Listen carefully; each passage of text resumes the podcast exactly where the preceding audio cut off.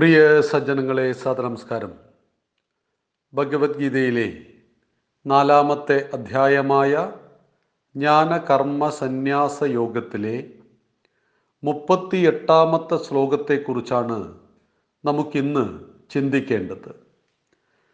നഹി ജ്ഞാനേന സദൃശം പവിത്രമിഹ വിദ്യതേ തൽസ്വയം യോഗസംസിദ്ധ കാലേനാത്മനി വിന്ദതി. നഹി ജ്ഞാനേന സദൃശം പവിത്രം ഇഹ വിദ്യതേ തത് സ്വയം യോഗസംസിദ്ധ കാലേന ആത്മനി വിന്ദതി. വാക്കടർത്ഥം: ജ്ഞാനേന ജ്ഞാനത്തോട്, സദൃശം സദൃശമായത്, പവിത്രം പാവനമായത്, ഇഹ ഇവിടെ, നഹി വിദ്യതേ ഇല്ല തന്നെ, കാലേന കാലം കൊണ്ട്, യോഗ സംസിദ്ധ യോഗ സംസിദ്ധനായവൻ, തത് അതിനെ, ആത്മനി തന്നിൽ, സ്വയം വിന്ദതി നേടുന്നു.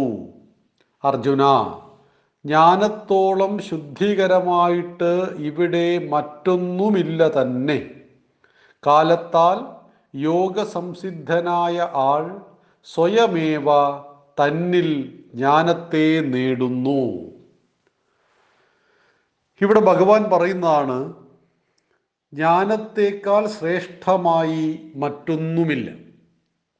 ലോകപ്രശസ്തരായ ചിന്തകന്മാരെല്ലാവരും സമ്മതിക്കുന്ന ഒന്നാണ്, ധനങ്ങളുടെ കൂട്ടത്തിൽ മഹത്തരം അറിവ് തന്നെ. നമുക്ക് അനേകം ധനങ്ങളുണ്ട്. ഭൗതികമായ പണം ധനം തന്നെയാണ്, സ്വർണം ധനമാണ്, ഭൂമി ധനമാണ്, ഇതൊക്കെ ഭൗതികമായ ധനമാണ്. ആരോഗ്യം സമ്പത്ത് തന്നെയാണ്, വിദ്യാഭ്യാസം സമ്പത്താണ്, ജോലി സമ്പത്താണ്, ഒക്കെ സമ്പത്താണ്. എന്നാൽ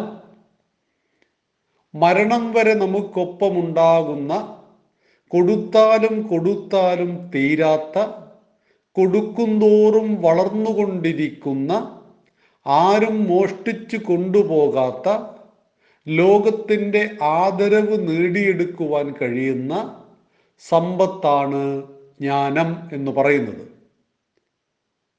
അതുകൊണ്ട് തന്നെ ധനങ്ങളുടെ കൂട്ടത്തിൽ ഏറ്റവും മഹത്തരം ജ്ഞാനമാകുന്നു. ജ്ഞാനത്തോട് തുല്യമായി മറ്റൊന്നും ഇവിടെയില്ല. അങ്ങനെയുള്ള ജ്ഞാനത്തെ യോഗസിദ്ധൻ, ആരാണ് യോഗസിദ്ധൻ? കർമ്മയോഗം കൊണ്ടും സമാധിയോഗം കൊണ്ടും സിദ്ധനായവൻ, സിദ്ധിയെ പ്രാപിച്ചവൻ, സംസ്കൃതനായി യോഗ്യതയെ പ്രാപിച്ചിരിക്കുന്ന മുമുക്ഷു, മഹത്തായ കാലത്താൽ തന്നെ സ്വയമേവ തന്നിൽ നേടുന്നു ജ്ഞാനം. എങ്ങനെയാണ് തന്നിലെ ജ്ഞാനത്തെ നേടുക?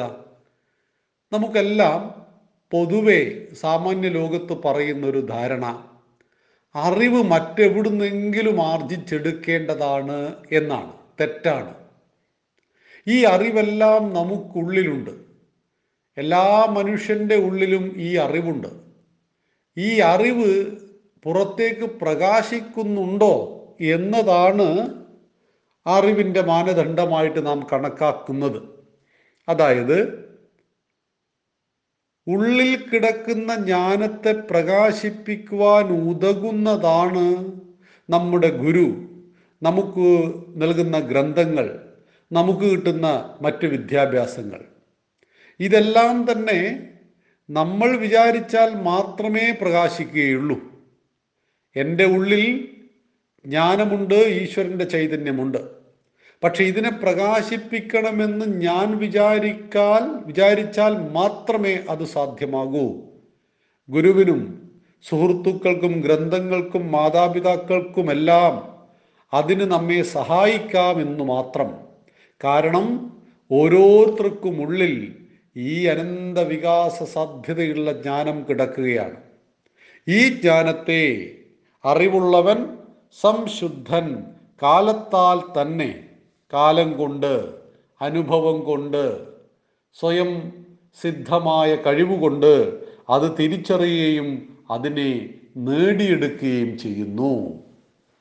ഇവിടെ പൊതുവെ നമ്മൾ പറയാറുണ്ട്, നമ്മുടെ മലബാറിലൊക്കെ അല്ലെങ്കിൽ കേരളമൊട്ടാകെ തന്നെ ഇലക്ട്രിസിറ്റി ഇല്ലാത്ത സമയത്ത് ആളുകൾ മണ്ണെണ്ണ വിളക്ക് ഉപയോഗിച്ചിരുന്നു.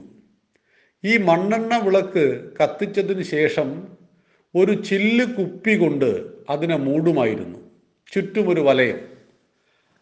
അതിലൂടെ പ്രകാശം കാറ്റൊന്നുമേറ്റ് കെട്ടുപോകാതിരിക്കുകയും നല്ല ഒരു വെളിച്ചം നമുക്ക് ലഭിക്കുകയും ചെയ്യും.